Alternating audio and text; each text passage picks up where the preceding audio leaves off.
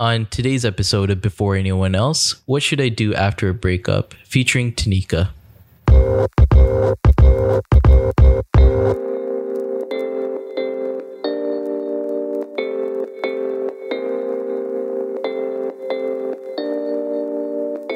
Welcome back to another episode of Before Anyone Else. I'm Keith. I'm Joyce. And I'm Amanda. Follow us on social media. Our Instagram is @BayPodcast, where you'll find new episode alerts, memes, polls, and you can even slide into our DMs with your audience questions. We're also collecting listener feedback on our website, baypodcast.com.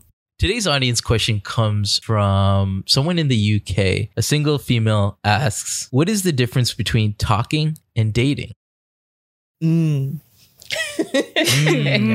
Okay, quick. Let's try and define these. We're stumped too. Yeah, so stumped. I've been asking this for since I hit teenage years. It's so layered to me still, and I still think people use it so use the two things so interchangeably. I feel like talking is when you are a young person or someone who isn't in something serious, and you are just talking to this person till 3 a.m.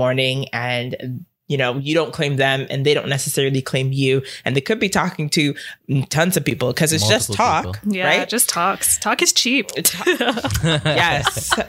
Say it again louder for the people in the back. And then dating is more purposeful and serious, and usually comes when you're a bit older or you just have plans to actually be boyfriend and girlfriend. I feel like talking leads to what are we, leads to I've been talking to other girls, leads to I'm gonna string you along for a couple of months. Wow, who hurt you, Joyce? Yeah. Who hurt you? It's very a man who was talking to me. It's very non-committal. Right? In its essence, talking, there's no intent there. What is exactly to your point, Joyce? Where does that lead? What is the purpose of talking? What is the end goal? To get to know each other. Okay. And what is the purpose of dating? Also to get to know each other. Yeah. So what is the difference? I still don't understand. Can you also... To me, talking feels more casual. No? Talking is casual. Dating is I feel if you're dating someone, you're seeing them regularly, you're checking in on them, you're going out on dates, actually going out in public with them. Talking, you can be talking to I'm thinking about back to high school. I was talking to people, but there are people that I was talking to that my friends didn't know I was talking to because we were just talking. It wasn't that serious or it wasn't public. Yeah, we weren't. Maybe I wanted it to get there or they wanted it to get there, but we both weren't on the same page, hence why it remained talking and never moved on to dating. So once again, I'm going to use my my sales background to come up with an analogy. But when customers come to me, if they're talking to us, it's more the research phase. But when they actually start, getting serious about it, that's when they start dating us, and they're okay, let's get a proposal out and let's start talking numbers now. Yeah. So is that where that it can happen? It can happen in that way, but it doesn't always. Because if you are a person, and I'm just because I'm a female, that's the perspective I come with. If I'm talking to someone and I know that I see something in them that I really like, and I'm I would like to be in a relationship with that person and see something there, I would make sure that talking phase becomes something more. I wouldn't allow the talking phase to go on for too long, or it remains the talking phase to the, he was trash phase. Yeah. And I don't like talking about him, and it wasn't that serious, and he ain't shit. That's what it can become. But if you know what you want and maybe are with someone who is open to the idea of dating, then I think you can make that talking phase into a dating phase. Take me out. What are we doing with this? Are you serious? Because I'm not going to be on the phone till 3 a.m. Every night. Do something real. I think that's when you find out what their true intentions are, right? When you actually ask the direct question. Up until that point, it's just talking. I think people, even when I think back to high school, people get so far ahead of themselves. Yeah, scapegoat. I think I I actually really like your analogy. I thought I was going to hate it, Keith, when you first said you had like a sales analogy, but you're right. Yeah, but like, he literally just swapped out the other person in the relationship to a salesperson. Like he didn't. Yeah. It wasn't a great analogy. It was when they come to us, they talk, and then when they're serious, they date us. Ooh. But also the whole sales analogy, the idea of sales, like you're selling. It is. There's definitely like a connotation to sales, right? Mm-hmm. Like. Yeah. No offense, Keith. I'm not saying you're the greasy sales guy, but I'm just saying there's like that. There's like maybe a misconception, or you're like maybe not telling the whole truth. I don't know, right? Like there is something. Yeah, you're promoting. First of all, you're promoting yourselves, and you're still doing research on the type of thing that you want to buy or whatever. But when you start dating, is when you actually start using the product, and maybe you have a 30-day. Policy. There's so many ways I could talk about this from a sales perspective, but this is not a sales podcast. But I could see. So the question here, and maybe we could flip it on a more modern way, because there's dating apps now, and there's a lot of talking that happens in dating apps. So does it officially become dating when you actually physically get to each other and start doing that, or is dating still? Okay, now we're officially dating. Like, there's still a difference there. I feel like, yeah, because you can go on a date with someone. You can go on 2 dates with someone, but you doesn't mean that you're dating them until you're properly dating them. I feel like we're still talking. You're still doing the research. You're interviewing. I feel like there's 3 different things. No commitment. Like if you're talking to someone on an app or whatever, and you're just talking, and maybe you do reach out and you have phone calls here and there or whatever. But like, I think about 5 years into the future when that person maybe isn't in your life anymore and you bump into them and your friend says, "Oh, who is this? How do you describe that person?" You describe them like, "Oh, we used to talk. Like we talked on an app a few times." That's one thing. Or it's like, "Oh, we went on a few dates because it wasn't serious. Just went on a few dates. It didn't work out." That's fine. Or we dated for a bit. We dated for a couple months. Or like, "Oh, he's my ex because he was my boyfriend." There's different phases to it. And like, I think you can kind of tell the difference if you can think forward. How would you describe this person if this is where you ended it right here today? And both of you, I think, have to be on the same page about that too as well, right? As in like myself, if I think I'm dating this person and the other person's still talking to a whole bunch of other people that's still talking to them, then we're talking, right? We're talking in a relationship. Exactly, right? I've already bought a house with this person. Yeah. I mean, again, like, I guess we all haven't dated in a bit, but like, I guess I wonder how often. Speak for yourself. Actually, yeah, I'm still talking. I'm still talking. What are you talking about? I'm still learning. No harm in talking. I'm still learning. But I do feel like there's definitely like room for that miscommunication, probably with the added like layer of like dating apps, right? Like where everything is even more kind of gray. Yeah, but I think that's the onus is on you. Like, you don't have to. No, I guess like don't assume, but also like you're it's 50-50, right? Like you're in whatever kind of situation with that person. So if you don't want to be talking to someone for too long, and you know that you are, then make the change. Like have those conversations. It's like, I don't know. I don't think that we need to be so passive in any sort of situation. Like you also have a say. So if you know this person's talking to 10 other people and they've made that clear to you and you want to take it a step further, it's time to have the chat. And if you're scared about having the chat because you know where it's going to end and it's not going to be what you want, then get out. On today's episode of Before Anyone Else, we have a special guest with us today. We're joined by Tanika from the YouTube channel Unattached and Unbothered. Tanika, could you give us like a little bit about yourself, what you do in this space, and a little bit about your relationship history? Yeah, absolutely. Thanks, Joyce. So I'm a content creator and founder of a YouTube channel and brand called Unattached and Unbothered that seeks to empower single millennial women and encourage them to live their best lives and to love themselves fearlessly, unconditionally, and unapologetically. You can kind of think of me as someone as a cross between like Rihanna and Sue Johansson, if you remember Sex with Sue. Yeah, that's a good way of like putting it. In terms of my relationship history, for a lot of my life, I'd been a relationship person. Like in high school, I always had like a little high school boyfriend. And then I got to university and I had like met what I thought was the love of my life, or who I thought was the love of my life. We were together for 9 years. It just didn't work. We grew apart. We weren't going in the same direction. And since then, that was 2017. I've been single ever since and just living my best life, going through different phases, dating, having whole phases, you know. Nice. Love it. Yeah. Maybe we could start off with how you dealt with your breakup. So how did you deal with your breakup when you got to that point? I'm not going to lie. Like at first, it was very devastating. You're with someone for 9 years. Like that's almost a decade. He was a big part of my life. Our identities were definitely intertwined. I kind of knew though, like years prior, that we weren't going to last.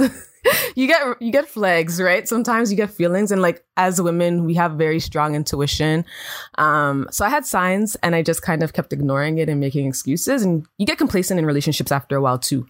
A lot of people don't like to say that, but you absolutely do. And you're just comfortable. So for me, even though I had kind of felt that way, even when I did finally pull the plug, it was still just like, oh my God, like we're not actually going to be together anymore. And like when I verbalized that to him, like I knew there was no going back. Like that was it for me. I'm somebody that like once I make up my mind, I'm like, my mind's made up. So at first it was really, really hard. Like I packed on a bunch of weight. I was eating. Like all my friends were always taking me out. Like, let's go drink. Yeah. So, that was kind of how I first dealt with it. And then like, I was just okay. Like, well, who am I? Like, all right, now it's not Tanika and his name. I'm not gonna say his name, but him anymore. It's just Tanika. So like, let me find myself. What do I like? Like what interests me? What am I most happiest about? Like, what are my hobbies? Because everything we were doing before, we were like always together. Like I was helping him build up his company and it was like always like a focus on that. But what can I do for myself? So I just really tapped into that more. Affirmations were a big part of my healing journey and getting back to myself is something I strongly encourage women that are especially in long-term relationships where their identities are tied up like that to do. And to practice, I started exercising a lot to lose all of that breakup weight, trying to get like a revenge body. But one thing I definitely took a little bit of time to do was just like get to know myself. And that's something that I definitely highly encourage. Like, don't just jump into something. A lot of people like, they're like, oh, like the best way to get over someone is to get under someone. Like, nah, you're gonna get fucked up. Take that time and just like live and like get back to being who you were or being a better version of yourself even. Yeah. So that kind of brings up I kind of want a deeper dive into this whole working on yourself. Do you want to maybe provide some color on what you mean by working on yourself? Yeah. So by working on yourself, I'm talking almost like soul searching. Like you're doing the internal work, you're reflecting. Reflection is very big. You want to be introspective in a time like that. Like a lot of people get defensive in breakups. I don't know why. I think it's ego, but like it's all their fault. But it's like, okay, yeah, there's probably things that the other person did that definitely led to, the relationship dissolving. But what did you do too, right? And how can you be better now for the next person? How can you be better for yourself? So it's definitely taking time to reflect, to journal. Like I was journaling a lot of my thoughts down. After a while, like maybe about the first month or two, I felt like I was a burden to my friends, like always complaining to them. So journaling helped me a lot just to like not always be dumping on people. And also helped me to just work through my thought process in the breakup. And like reading, like a lot of people think it's cheesy, like reading those, like learn yourself, like love yourself, happiness equation. Like it's not cheesy. It's definitely, those books are there for a reason. They help people and you don't have to brag about it. If you feel like it's corny, you can just do it on your own. Like nobody needs to know. So those are some of the things I definitely recommend. If you're spiritual, like meditation helped me a lot.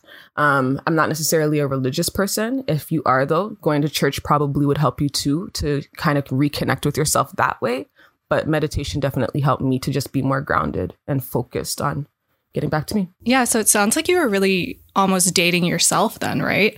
And so were you relying on a lot of like friend time or like family time, or was it just like thinking really deeply about what you wanted, spending a lot of alone time, essentially? I grew up alone. So like a lot of like growing up was like being alone. And so I had no real problems necessarily being alone in that regard. But I definitely took more time to have alone time. Like I said, at first, like my friends were always like, let's go out, let's go out. So I did spend a lot of time going out with my friends, drinking, patios, like restaurants. And then I did spend a lot of time with family too. Like my mom was very like worried and concerned about me. Like this is somebody they thought I was going to marry. So I just made sure that I was spending time with them, letting them know like, hey, I'm not going crazy. Like, I'm okay. Like, I'll be all right. And that was even nice too. Like spending time with my parents and my grandparents, just like knowing that, okay, like love is out there. I'll be fine. Like it's not the end of the world. Like, yeah, it hurts now, but it's not going to hurt forever. And I think that that was really good for me, having that support system, because like they weren't judgy. Like for the most part, like there were some people that I knew that were just like, oh my God, like just like trying to impose their views and like make it work. Like you guys have invested so much time and it's like, nah, fuck your opinion. Like I did what I did. I said what I said, like period. Like, full stop. Like, full stop. I didn't ask you for your advice, Shirley. That's so tricky though. Like if you've made that decision, like, okay, like I'm moving on to this next phase of my life and I know that this is better for me, and you're trying to heal and trying to like, you know, think deeply about what you want in the next phase of your life. And yet you have to deal with those kind of comments and people's opinions about, are you sure you made the right decision? And second guessing yourself through that. Like I can only imagine how just like messed up mentally that can be. But like I love how you stuck to you. You're like, nah. Yeah. Nah. Like once I knew it was done, it was done. Like there's nothing anybody could have said to like change my opinion. But it's hard though. Like you have some people like that you date that are basically your family at that point, right? Like your whole family knows them, your friends know them, like you guys are always hanging together. To just have that divide now, I get it. Like my mom to this day still talks to my ex, and it is what it is. Like I'll never tell her not to talk to him. Like they have a good relationship, they have good rapport. But it's just like, I would love for you guys to respect me as an adult and like understand that I'm capable of making sound decisions. So leave me the fuck alone. And if you guys want to date him, he's so good, then go date him. I don't know if you if it was just automatic, but was there a specific moment after you were like, you know, having your hot girl summer and just kind of having fun with your friends, where you actually realized, okay, maybe I should focus on myself? Like what was that turning point, if there was that? Yeah, it was almost right away though that I realized I should focus on myself, because I felt like I had lost myself in the relationship. And that was also a big part of why we had broken up, because I just was like, what do I even like doing anymore? Like all I ever do is stuff like that you like to do. Like all I'm ever worried about is like your concerns and your needs. Like almost immediately I was just focusing on myself. And like I was like getting more massages, just like doing like the general like self-care kind of thing, like taking care of myself. And then it was like a little bit of the hot girl summer, but it wasn't even a hot girl summer like that. Like I was just partying with my friends. Like I wasn't really like giving out my number or trying to entertain men or like the thought of getting into something new. So yeah, it was pretty much right away. Yeah. And you had mentioned the positive affirmations. Were there other things? Because obviously, you know, I feel like for a lot of people to get out of a breakup, some people feel really, you know, like hyped up, motivated. You go through like this almost like fluctuating periods, I feel like, after a breakup, where it's like, how do you kind of bring yourself back, like uplift yourself throughout that process? Because again, like sometimes you're hyped, sometimes you're like really, you know, low about it. And then obviously the peanut gallery kind of like feeding into your mindset, you know, whether it's family, whether it's friends, like how do you maintain that positivity? Yeah, so the meditation and the affirmations were big. It was something that a friend of mine had recommended like pretty much right off the bat when I was going through it, because like she could see like my self-esteem was crushed in that relationship a little bit. And she was just like, you need to like get back to like thinking of yourself as being like that boss bitch, like that hottie, you know? So the affirmations was a big key, and also having my list of non-negotiables. So like almost right away after getting out of that relationship, when I was journaling, I was also like writing down like what I would look for in a partner in the future, and like qualities I like, qualities I didn't like, and like my non-negotiables. Like I had a whole list of things I just wasn't willing to compromise on. And like that like also helped me just regain my confidence. And like I said, I got back into exercising after I had put on that weight, and that also helped with my self-esteem a lot. And just like at that point, I pretty much felt like I was unfuckwittable. Like you could not like mess with me anymore. Like I'm not taking shit. Like this is me, like it or not, like that's it. And I feel like doing all of those things helped me to get to that point in my mind where I felt strong enough. Going back to the support piece, having good people around you, Did you have to like disqualify people from giving you that support? Like, how did you kind of deal with that? Especially because you're not going to get good support from the right people, like you mentioned before, right? Yeah, like there were some friends, one friend especially in particular, that was mad shady. And like during the whole like breakup was just like doing random things, sending him like random posts, like just like stirring the pot. Like we still had good lines of communication at that point where we were still just checking in, like, hey, are you doing okay type of thing, like between us. It just wasn't like a hard, like, fuck you. It was like, all right, like, are you good? Like, all right, cool. So he would let me know. And then I was like, why is she doing that? So like I had the conversation with her right off the bat to just be like, you're not a good friend to me. You're clearly just trying to like start drama. And it's not one of those breakups that were like drama filled. It was what it is. And that's it.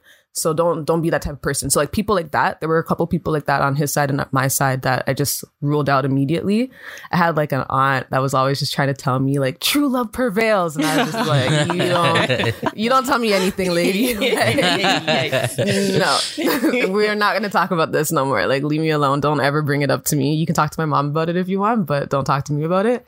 And I just set those boundaries right away because it was getting annoying. Like the first two times I let it slide. Like, all right, you know, she's older. You respect your elders. I'm not going to say like just diss everybody, but at the same time, I'm an adult. Yeah, I'm not about to like let you run over my feelings because you have an opinion. So I just have to be very like firm in that. Yeah, a lot of people kind of thrive on other people's relationships and just kind of seeing those not only like... not really fail, but yeah, I would even say they kind of like enjoy seeing the fire and seeing the drama come up. So it's always interesting. Back in high school, we would always kind of be like, oh, if you break up with her or if you break up with us, you know, we're going to come after you. And, you know, it's the whole squad that's coming after you. Right. And it's so childish. Right. And it's time to like get rid of like it. Whenever I hear stories about like people going back and yeah, getting more involved in it, you're just kind of, it's an unhealthy way of letting go. Right. And it's not really letting go. You're just kind of holding on to it. So it's good to see that there's more mature ways to handle this. What about the positive? So that was like the negative. What about the more positive? Like you mentioned your parents, just kind of sitting down with them and helping them understand, your mom who loves him. Yeah, she does. Right? Right? Like, how do you kind of nurture those? Yeah, I think it's just being open and honest. You know, I think that's the best way to nurture, or not to nurture, but to handle any of those types of like situations. I just let my parents know like, hey, like this is what it is. You're not going to see him around anymore. Cole's notes, this is why we broke up. And that's it. Like they don't need to know the full tea. I don't think anybody really does. It's none of their business like that. But I was just being open and honest with my people so that they can support me to the best of their abilities. I feel like sometimes people try to sugarcoat. Like I had a friend when she broke up with like her long-term partner. She was like making up all these lies and like they would just start to unfold and you're just like, why did you say it was this and it wasn't that? Like she had been cheated you can't on. Even keep up. Yeah, she had been cheated on, but she was just like trying to like cover that up. And I was like we would have supported, but anyways, like you didn't have to tell us all. You didn't have to make up a lie to just say that. You could just say we broke up and we would have not pried like as being your friends, right? So I think always being open and honest is key and just letting them know how to best support you. If like some people are very private. And to an extent, like that was hard. That was a hard pill for me to swallow, especially considering how much I had fantasized about the future. So I just let them know, like, give me my space at first. I will obviously still answer your calls and like talk to you guys when I see you type of thing. But like, I don't want to always be talking about this. And like, I don't always want to be here, like having you guys make me cry thinking about this. So I want to talk about this once. If you have any questions, ask me now. And then hopefully it doesn't come up again type of thing. And I think that's really helpful because communicating to people and letting them know how they can show up for you is a good way of having people actually show up for you. Yeah. It's the same thing that we see in like other relationships though, right? Like when we say, you know, if you're in an intimate relationship, that person can't read your mind. You have to like tell them how you feel and like what you need from them. But I think we sort of forget to bring that into our other relationships. So it's important to communicate like, this is how I need to be loved right now and cared for. And like that could change as well. And I'll let you know when I need something different, but like, please respect, this is the phase that I'm in. And this is what I know will help me right now. I guess I feel like a lot of people are in those long-term relationships. You know, I feel like there is a part of them that kind of holds on to it because of that. Oh, am I ever going to find somebody better? Or like, is this my soulmate? Is my soulmate like truly out there? There's a lot of that. I think like internal dialogue with themselves where they're just, is the grass greener? And I think that's really hard to, you know, part with for a lot of people. And that's what keeps them in those really long-term relationships, even though, you know, like they're not the happiest necessarily. No, that's absolutely true. And I can say I was a victim of that for a bit too. Like I can say maybe around the 5-6 year mark, I was like, like we're two different people. I don't think we're ever going to get to where we need to get to. I was like hearing my friends' dating stories, which were horror stories in the city of Toronto, probably in many other cities around the world. And I was like, damn, y'all dealing with a lot. Like, no, I don't want to deal with that shit. Okay, I think I'm good where I'm at. Like, the grass is not green. If the grass is not green, like abort. And then like I just stuck it out. And then it got to a point where I just couldn't anymore. Like I couldn't ignore certain things I was seeing. I couldn't continue to put up with certain shit. And I'm like, all right. I'm taking my chances. Jumping out the airplane. I'm going out there. That's literally it, isn't it? I'm taking my chances. Like, I don't know what's on the other side, but damn, it has to be something different. It has to be something different than what I'm dealing with. And it's been rough, but I don't regret it. So let's actually talk about dating right now. So you've come out of this, you know, recapping your history here. You were in a very long relationship. Then you guys broke up. And you know, you've kind of bounced back, or maybe during this bounce back, I'm pretty sure dating is involved somehow, right? So maybe you can give us a bit of color there on how you're kind of balancing this and how do you come out of that? Yeah. So you remember I was talking about not rebounding. Mm-hmm. So I didn't rebound right away. The breakup happened like around February. Mm. And then like one of my longtime friends, we'd been friends since high school. He had just kept like pinging me like, let's go out. And I just kept being like, I'm not ready. Like I'm not fully healed. Like I'm not ready to date. And then finally he just pretty much like sprung it on me in August. So I'd given myself, what's that, like 6 months or so. And then we went out and then we started talking and things got serious. So that was like my rebound.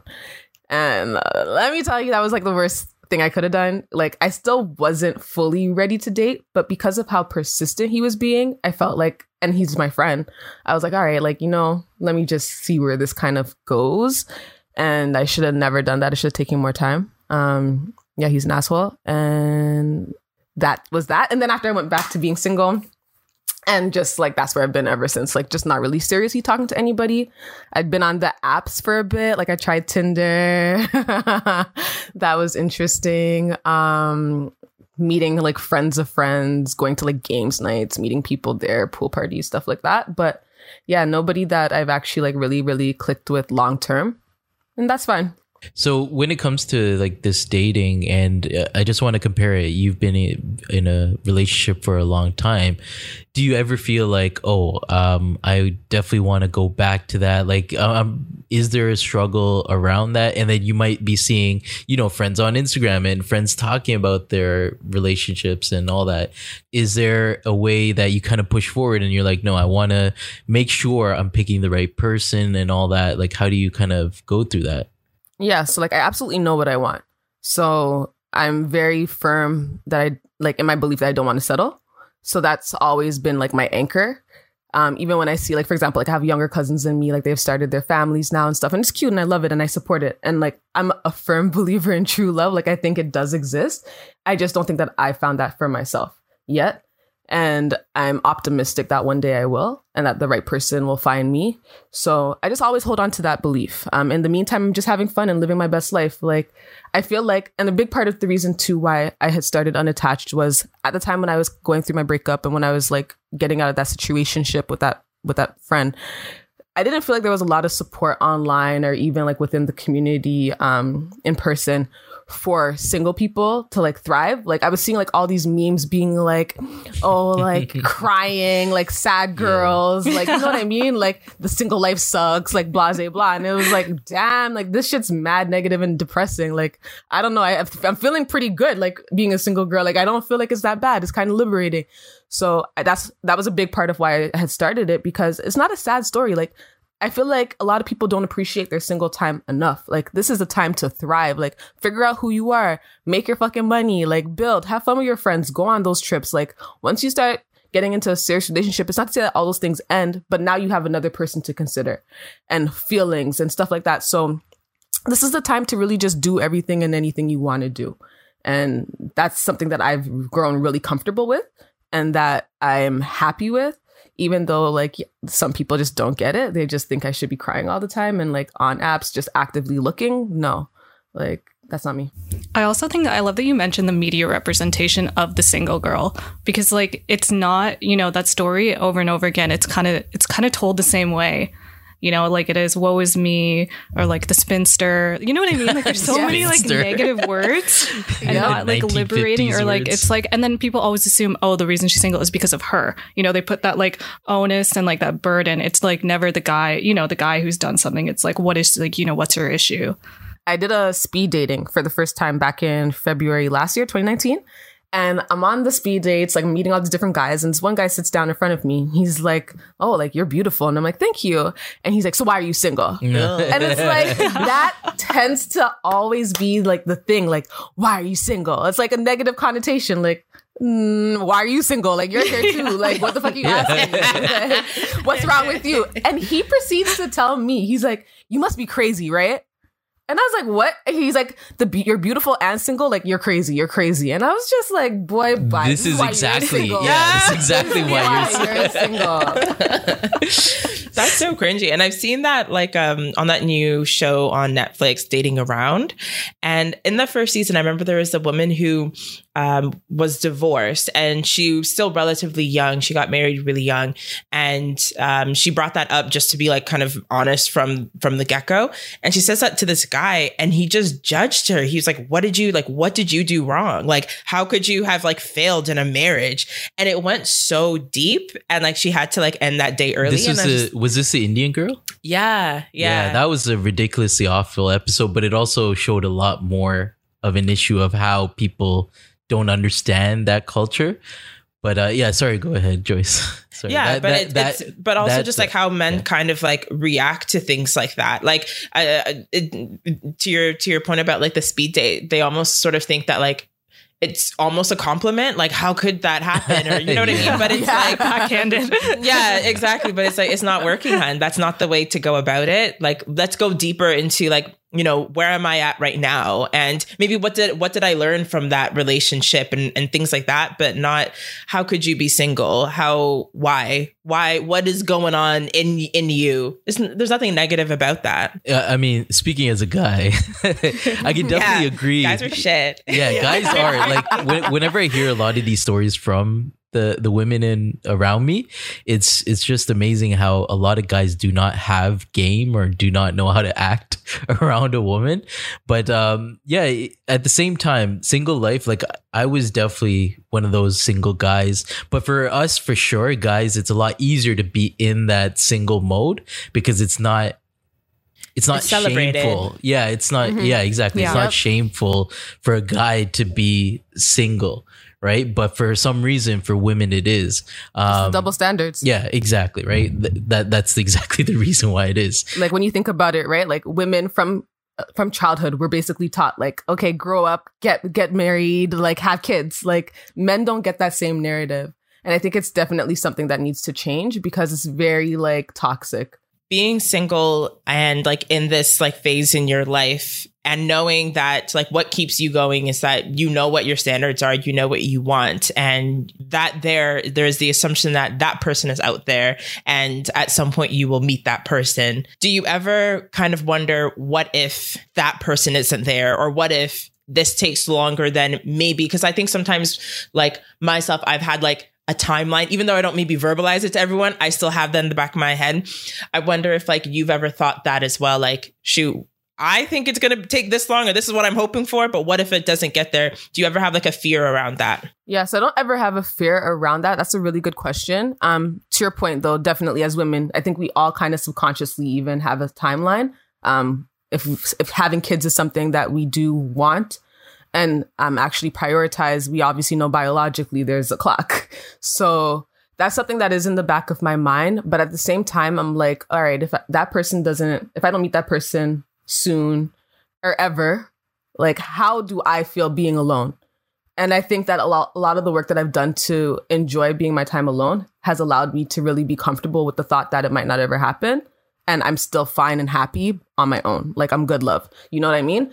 And like, for example, like my grandmother, one of my grandmothers, yeah, she, whatever, she has her kids and stuff, obviously, like I'm here, but she was never married. She was never married, and she never like actually found like that life partner until recently. So at 76, she ended up getting married. Wow. You know what I mean? Like, so cool. Not to say that I want that to be me, but it's like, it's a possibility. Like, it happens. Yeah. Maybe 60, you know what I mean? Maybe at least 60. Right?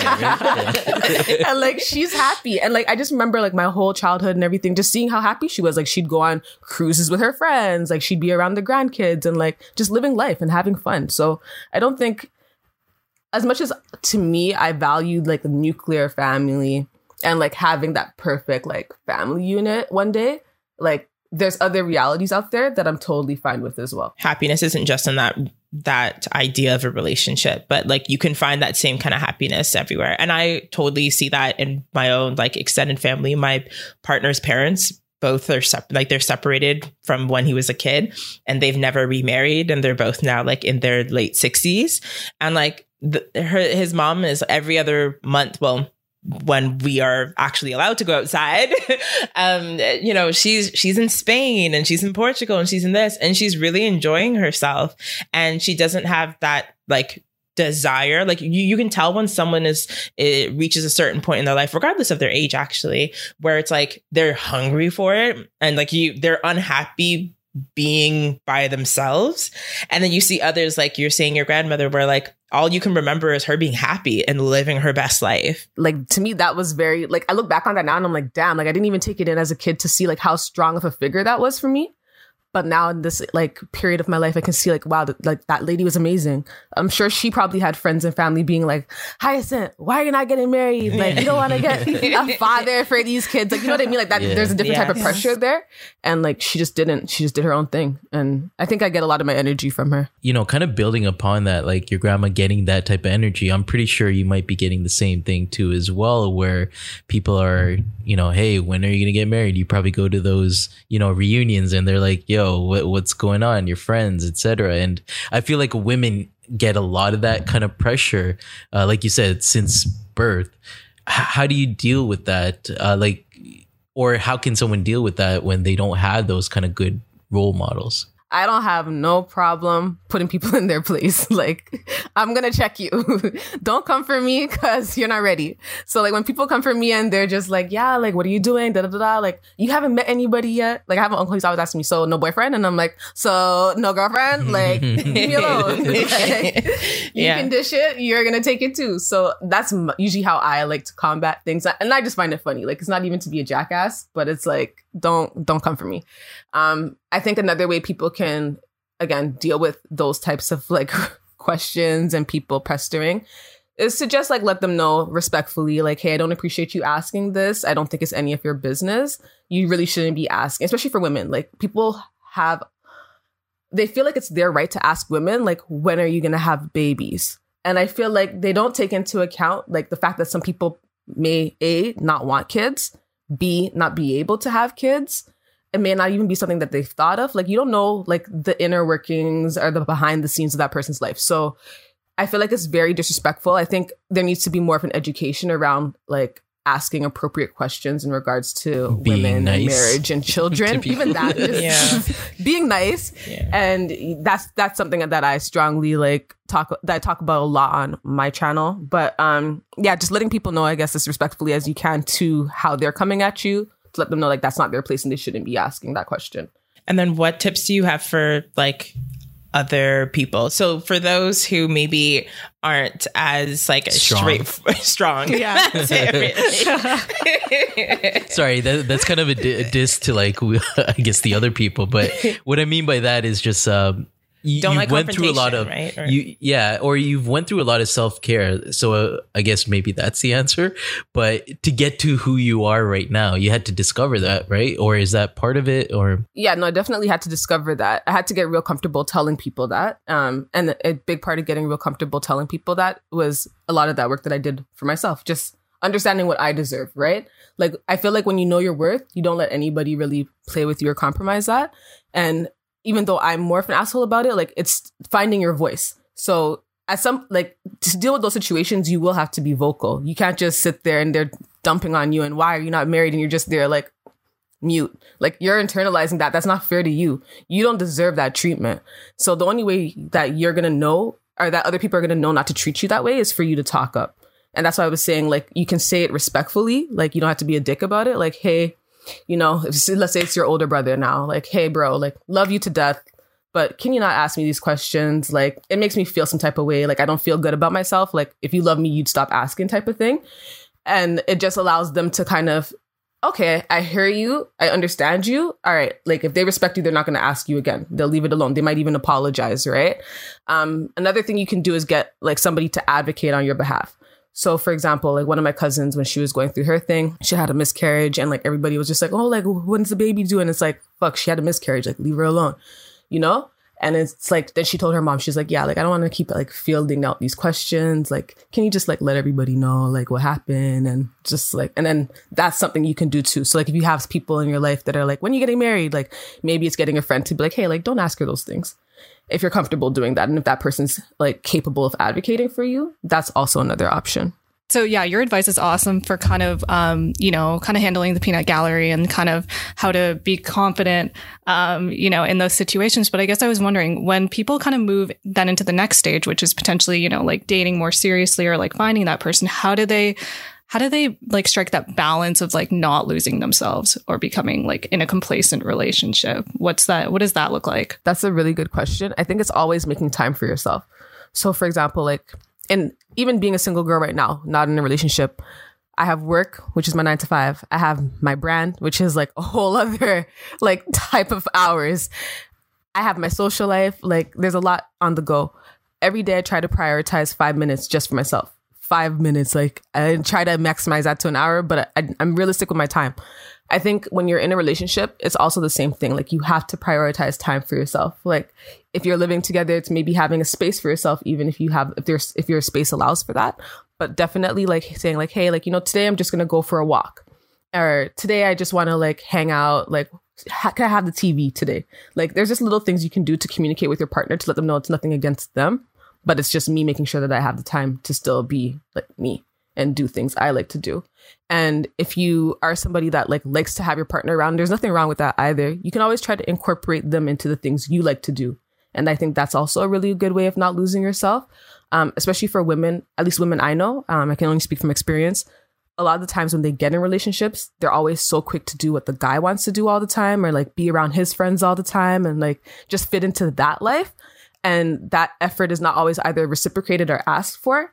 And so I think it's very important that you still try to like make sure that that person, your partner, is also blended into the things that you like to do, and that you're putting forth that effort to make them know that that's important to you and you want them there.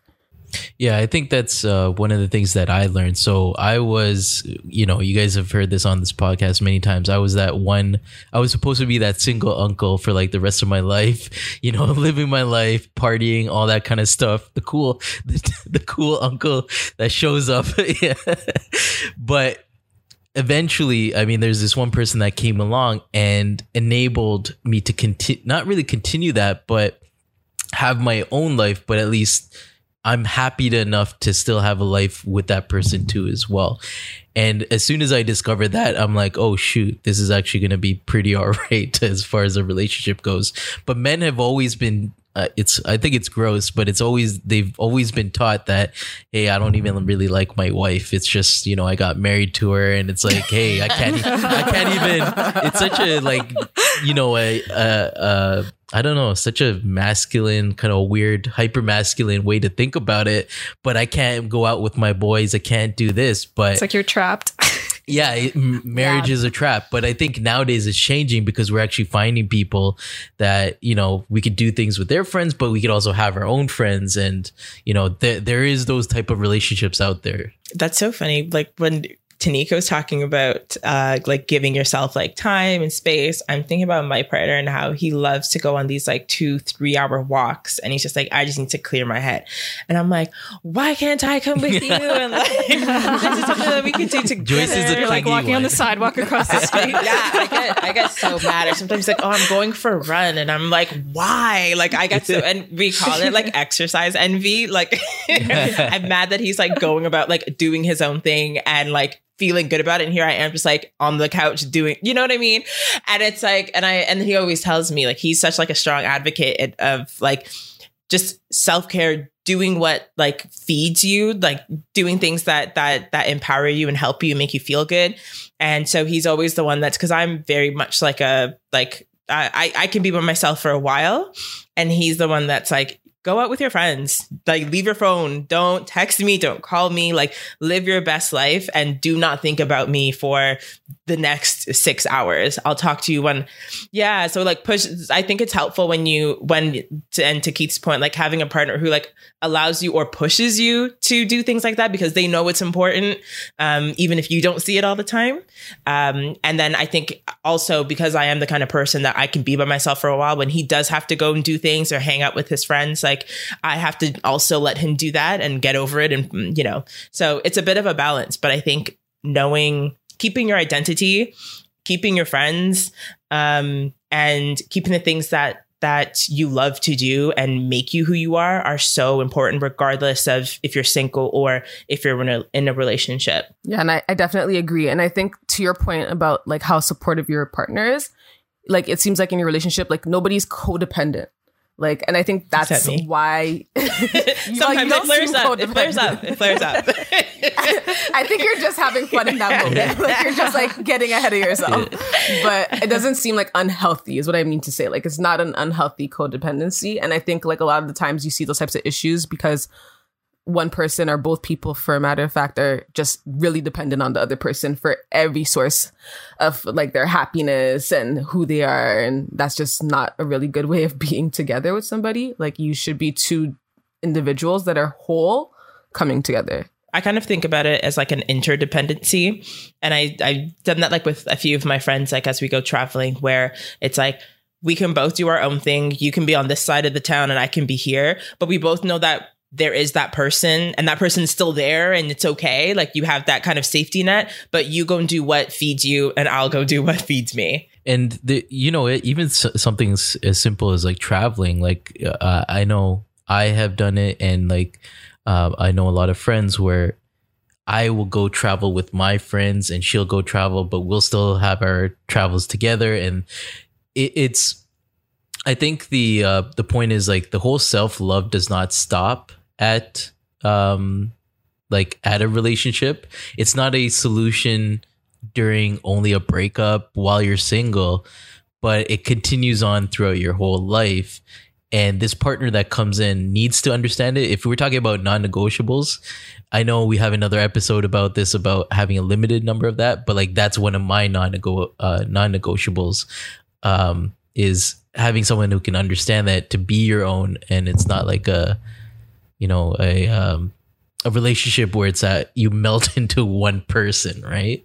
Yeah. I don't even put them on a non-negotiable list. It's like, that's just like human. Like you, yeah, like, you need to be a good person. Yeah, but because of the dating scene, you have to add it to the list. Dude, you can forget. You can forget. Yeah. Tanika, thank you so much for being on the show. Where can our audience find you? So you can find me at Unattached and Unbothered on YouTube and Instagram and on Twitter. Unfortunately, Twitter has character limitations. So the Twitter handle is just Unattached and Un. I figured once you start typing in Unattached, you'll find it anyway. So I left it. Autocomplete, yeah. That's actually smart still. Yeah. Like I actually like thought about changing it so many times, but I'm like, fuck it. Whatever. Yeah, you could be unbothered about it. Yeah. Exactly. So you can find me on those platforms.